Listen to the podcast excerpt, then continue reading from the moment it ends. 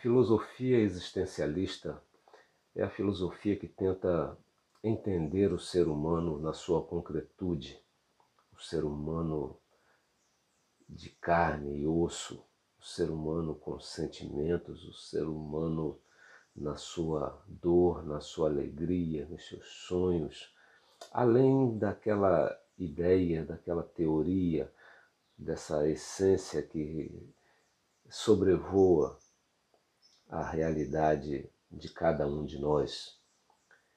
E entre tantos que discutiram esta realidade existencial, desde Kierkegaard até os nossos dias, podemos dizer que Albert Camus foi um dos que mais conseguiu penetrar no interior, no cerne desta realidade.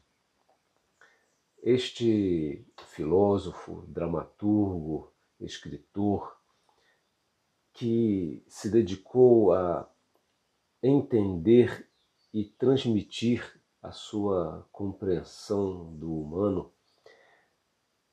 trata o assunto com tanta contundência, de maneira tão incisiva, que eu preciso alertar você para o risco de isto lhe causar certa angústia ao analisar comigo a sua abordagem, porque ele realmente conseguiu entrar no âmago da questão. E isto ele fez, entre outras coisas, a partir de uma análise do mito de Sísifo.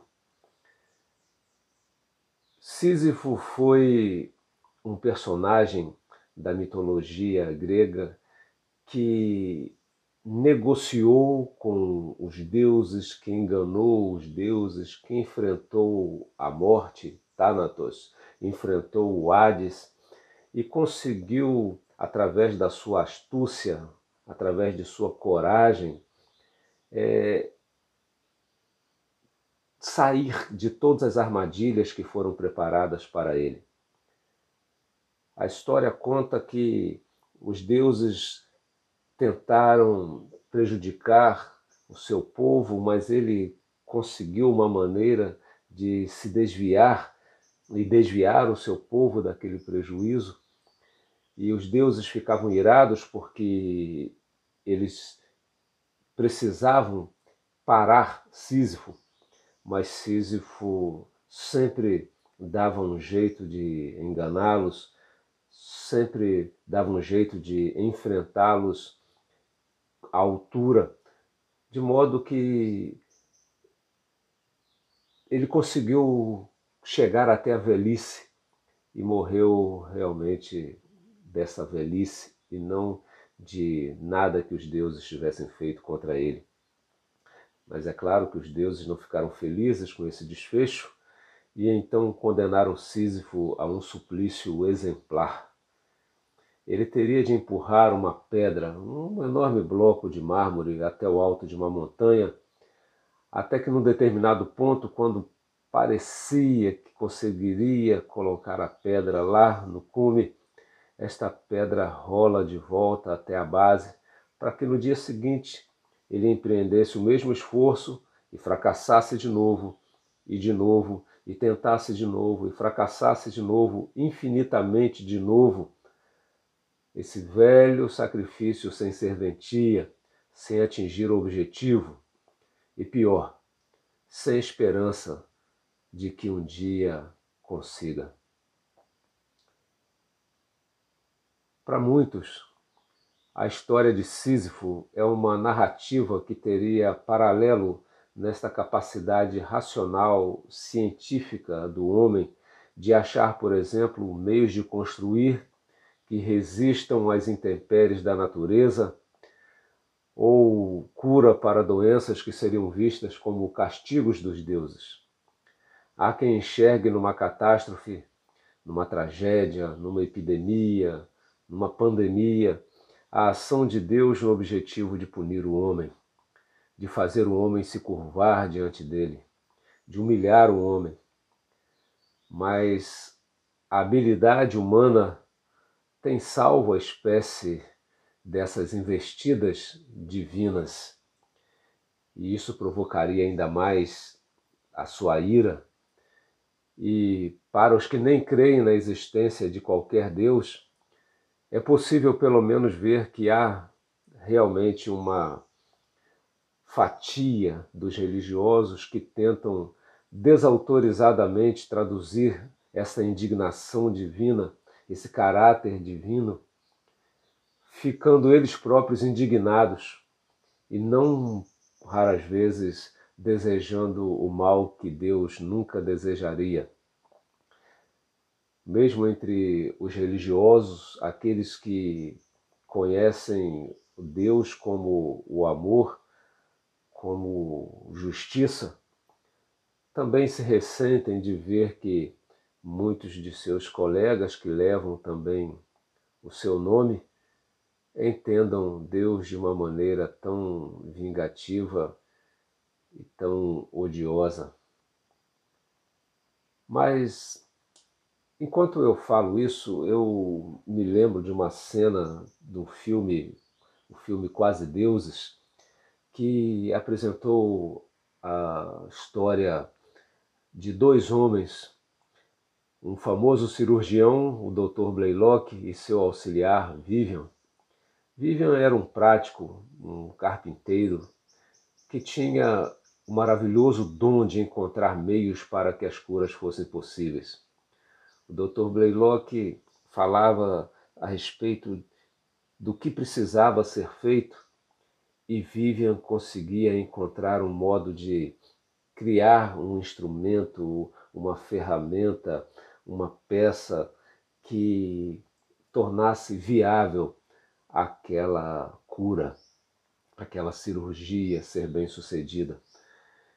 E quando essa dupla estava planejando fazer uma cirurgia cardíaca num bebê, o único meio de salvar a vida daquela criança, um clérigo procura o Dr. Blalock para dizer que o coração humano não deveria ser tocado, que Deus não aprovaria.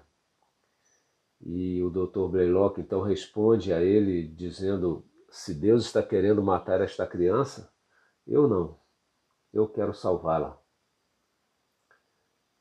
Esse médico aparece como uma espécie de Sísifo moderno, alguém que impede os deuses de fazerem o mal. O que Camus vê como positivo e exemplar em Sísifo é justamente esta atitude, é seu desprezo pela intenção dos deuses, é o seu desprezo pelo ódio dos deuses. E Camus tem então um ódio à morte e tem paixão pela vida, e essa paixão pela vida lhe valeu esse suplício no qual todo ser se empenha, mas não consegue terminar alguma coisa. É o preço que se paga pelas paixões dessa terra, assim Camus diz. Camus, ele ainda é mais esclarecedor em seu pensamento. Ele observa que esse mito só é trágico porque o seu herói é consciente. O que seria a sua pena se ele trabalhasse com a esperança de triunfar e essa esperança lhe sustentasse em cada passo?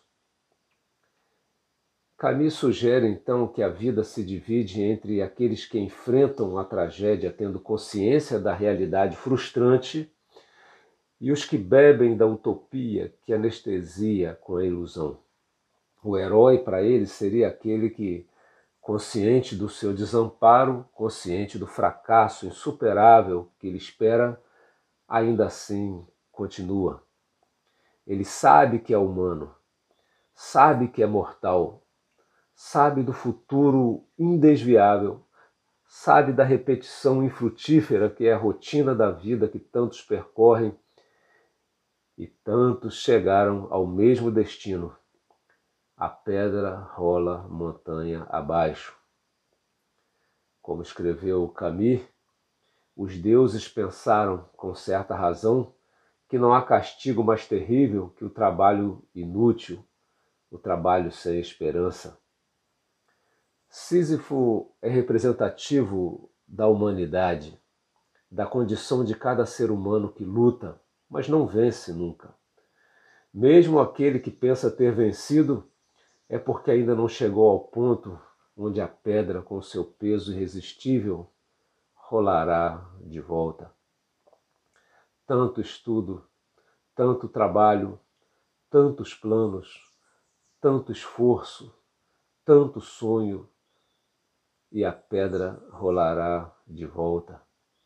Não adiantou levantar cedo, dormir tarde, redobrar o esforço, não adiantou guardar dinheiro, não adiantou investir nisto ou naquilo, a pedra em determinado momento se tornará insustentável e cada um haverá vencer seus braços cansados, suas pernas enfraquecidas e suas mãos fatigadas. Camus fala que o corpo de Sísifo e a pedra quase se tornam um, tamanho o contato, tamanho o atrito de ambos. Sua descrição é tão vívida que quase podemos vê-lo com o rosto amassado, colado à rocha que lhe resiste. É assim entre nós e nosso trabalho. Já nem sabemos mais direito quem somos, quem é o profissional e quem é o indivíduo, quem é o cultural e quem é o singular. Entre nós e a pedra não há intervalo. Só quando a pedra rola é que nos descobrimos, nos desgarramos, vemos descolar aquilo que um dia chegamos a pensar que era a nossa vida, que era a nossa realidade. É quando se perde o emprego que se descobre desnecessário naquela empresa. É quando se é abandonado pelo cônjuge que se percebe dispensável. São apenas exemplos. Porque, acima de tudo, é quando vemos aquilo que consideramos nossa vida despencando montanha abaixo que percebemos nossa irrelevância. Achávamos que éramos eternos. Romantizamos nossas circunstâncias, mas eterna era a pedra que dia após dia, geração após geração, é forçoso empurrar montanha acima. Apenas para quê? Para vê-la descer novamente. Não é a perda do emprego ou da família o absurdo que choca, mas a perda, o não conseguir relacionar a pergunta que não se cala e o silêncio que nada responde. Ser derrotado pode causar a reflexão que tornará consciente da condição precária em que se vive. Este é o absurdo, a falta de sentido no mundo desprovido de Deus e de eternidade. O absurdo é a pergunta sem resposta, o problema sem a solução, a fome que não se sacia, a fome de sentido, de razão, de coerência. O absurdo é o querer o que não existe. Qual o remédio, então, segundo Camus?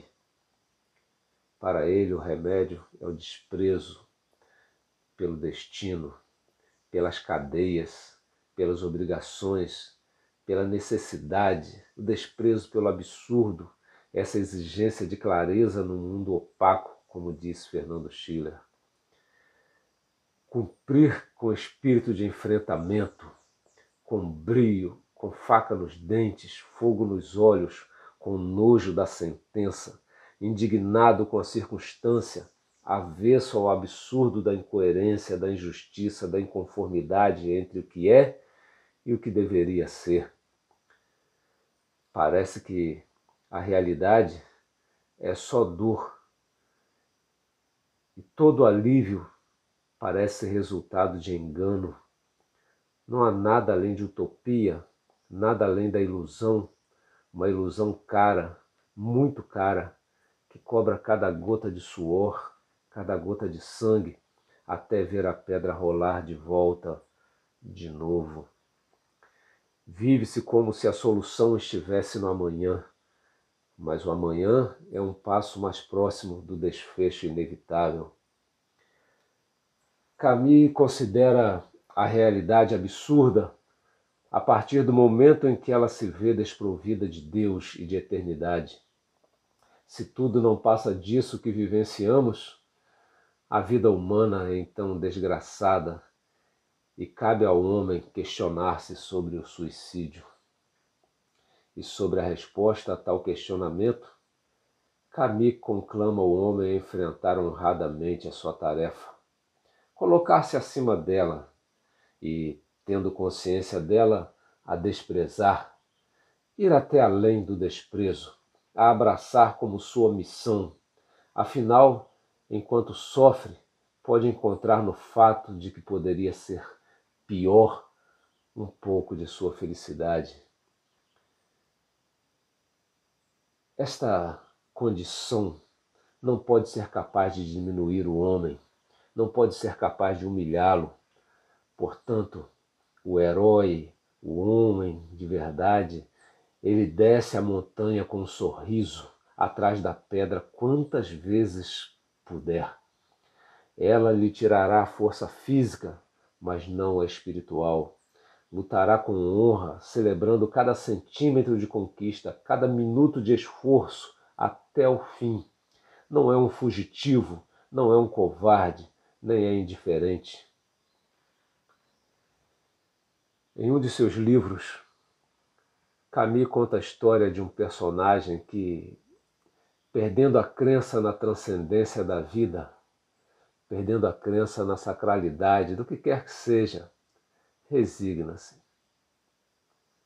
E ele diz assim, esse personagem: se me obrigassem a viver dentro de um tronco seco, sem outra ocupação, além de olhar a flor do céu acima da minha cabeça, pensa, eu teria me habituado aos poucos.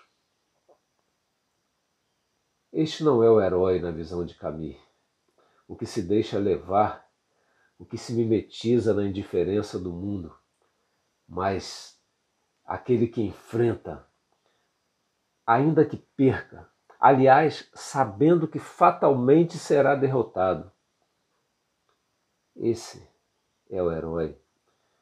Camus enxerga vários modos de lidar com esse fatalismo, mas ele vê na criatividade do artista o mais nobre modo de enfrentar, já que a liberdade que nos resta é apenas o modo como carregaremos a pedra. Que a criatividade preencha essa tarefa, tornando-a mais suportável e, quem sabe, feliz, enxergando o objetivo não em chegar ao cume, mas em percorrer o caminho. Mas se tudo não for apenas isto, e se realmente houver um Deus eterno que no devido momento fará justiça sobre tudo e sobre todos, e se, ainda que só vejamos em coerência, a coerência exista, só que ela seja perceptível apenas num olhar mais abrangente que inclua Deus e a eternidade. Será que nosso olhar finito abrange o quadro completo? Será que o que não vemos não existe? Seria o absurdo apenas uma parte do quadro? Este limite a que estamos circunscritos não sugere algo além de si mesmo, como colocou Karl Jaspers? Suicídio filosófico ou honestidade filosófica, Camus considera que encontrar uma alternativa ao absurdo seja um suicídio filosófico, mas não seria, talvez, uma necessidade da honestidade filosófica? Porque, para Camus, o absurdo surge quando nós queremos dar uma explicação racional para a irracionalidade do mundo. Quando eu tento encontrar unidade nisto que é aleatório, nisto que é caótico. O absurdo está em querer tornar a vida lógica, racional, razoável. Mas, ainda que ele considere a razão incapaz de justificar o mundo, de dar conta de sua realidade, ele Ainda assim considera que o homem não deveria aceitar qualquer outra explicação que transcenda esse campo da razão que se mostra incapaz. Nietzsche, por exemplo, adverte que o homem se faz muito pretensioso quando ele tenta se colocar como senhor da natureza ou como o seu intérprete, como seu interlocutor, porque o homem não seria capaz disso. Há um reconhecimento desta incapacidade humana de encontrar sentido, de encontrar explicação, justificativa ou qualquer coisa neste sentido através de sua própria capacidade. Admite-se que o homem tem uma sede insaciável por encontrar o fio condutor da história, por captar uma explicação que amarre todas as questões com suas respostas e torne compreensível isto que ele não consegue, mas quer. E como quer compreender? Aí, quando observa que diante deste impasse alguns filósofos aceitaram a hipótese da existência de uma explicação que admita esse limite humano, mas reconheça a possibilidade de alguém ou algo maior do que nós para dar solução a essa questão do absurdo, Camus diz que eles cometeram um suicídio filosófico, e aí lista alguns como Kierkegaard, Russell, Chestov, Jaspers e Heidegger. Ainda que Camus prefira entender o homem como desamparado e desesperançado, o suicídio não deveria ser uma alternativa. Ele coloca isso de maneira muito forte, porque sem o homem o absurdo não pode existir. A contradição deve ser vivida. A razão e seus limites devem ser reconhecidos, mas para ele sem esperança. No entanto, o absurdo nunca pode ser aceito. Ele exige constante confronto, constante revolta, e aí está o papel do homem. Sem esperança de um futuro melhor, sem a perspectiva da eternidade, sem se ver obrigado por ninguém acima de si, o homem aparece livre para dar o significado à própria realidade, às coisas comuns, à insensatez da vida. Camus, como outros filósofos, param diante do abismo e o contemplam. Sem enxergarem uma ponte, nem possibilidade de saltá-lo, ali ficam. Se superar o abismo só é possível pela fé, como escreveu o filósofo Kierkegaard. Tal fé, pessoas como Camus rejeitam e sentem orgulho de rejeitá-la. Ainda que reconhecendo sua miséria, sua pobreza, sua incapacidade de enxergar além e sua nudez, dizem da riqueza desse desamparo, festejam o heroísmo de recusar a fé, havendo vanglória em desprezar os braços estendidos, em dar as costas às feridas que por seu desprezo tão profundamente se fizeram. Por que seria um erro mortal abdicar da intransigência da vaidade humana e reconhecer que nossa razão não é tudo? Aliás, reconhecer que a razão não dá conta, nesta filosofia, abre portas para a paixão. A paixão seria aquilo que resta. Mas por que a paixão seria aceitável e a razão não aceitaria a fé? Por que a fé que dá conta do absurdo exige humildade, exige crer que o outro é maior, que o outro é melhor, que somos dependentes? É como o surdo que precisa crer no som que não pode ouvir, o cego na luz que não pode ver e precisa de guia. É verdade que o abismo está posto. Também é verdade o absurdo. E Camus, de forma contundente, nos faz enxergar esta realidade. Agora, se isso, essa repetição e monotonia, são tudo ou se há algo a mais, talvez apenas a pergunta esteja no homem, mas não a resposta.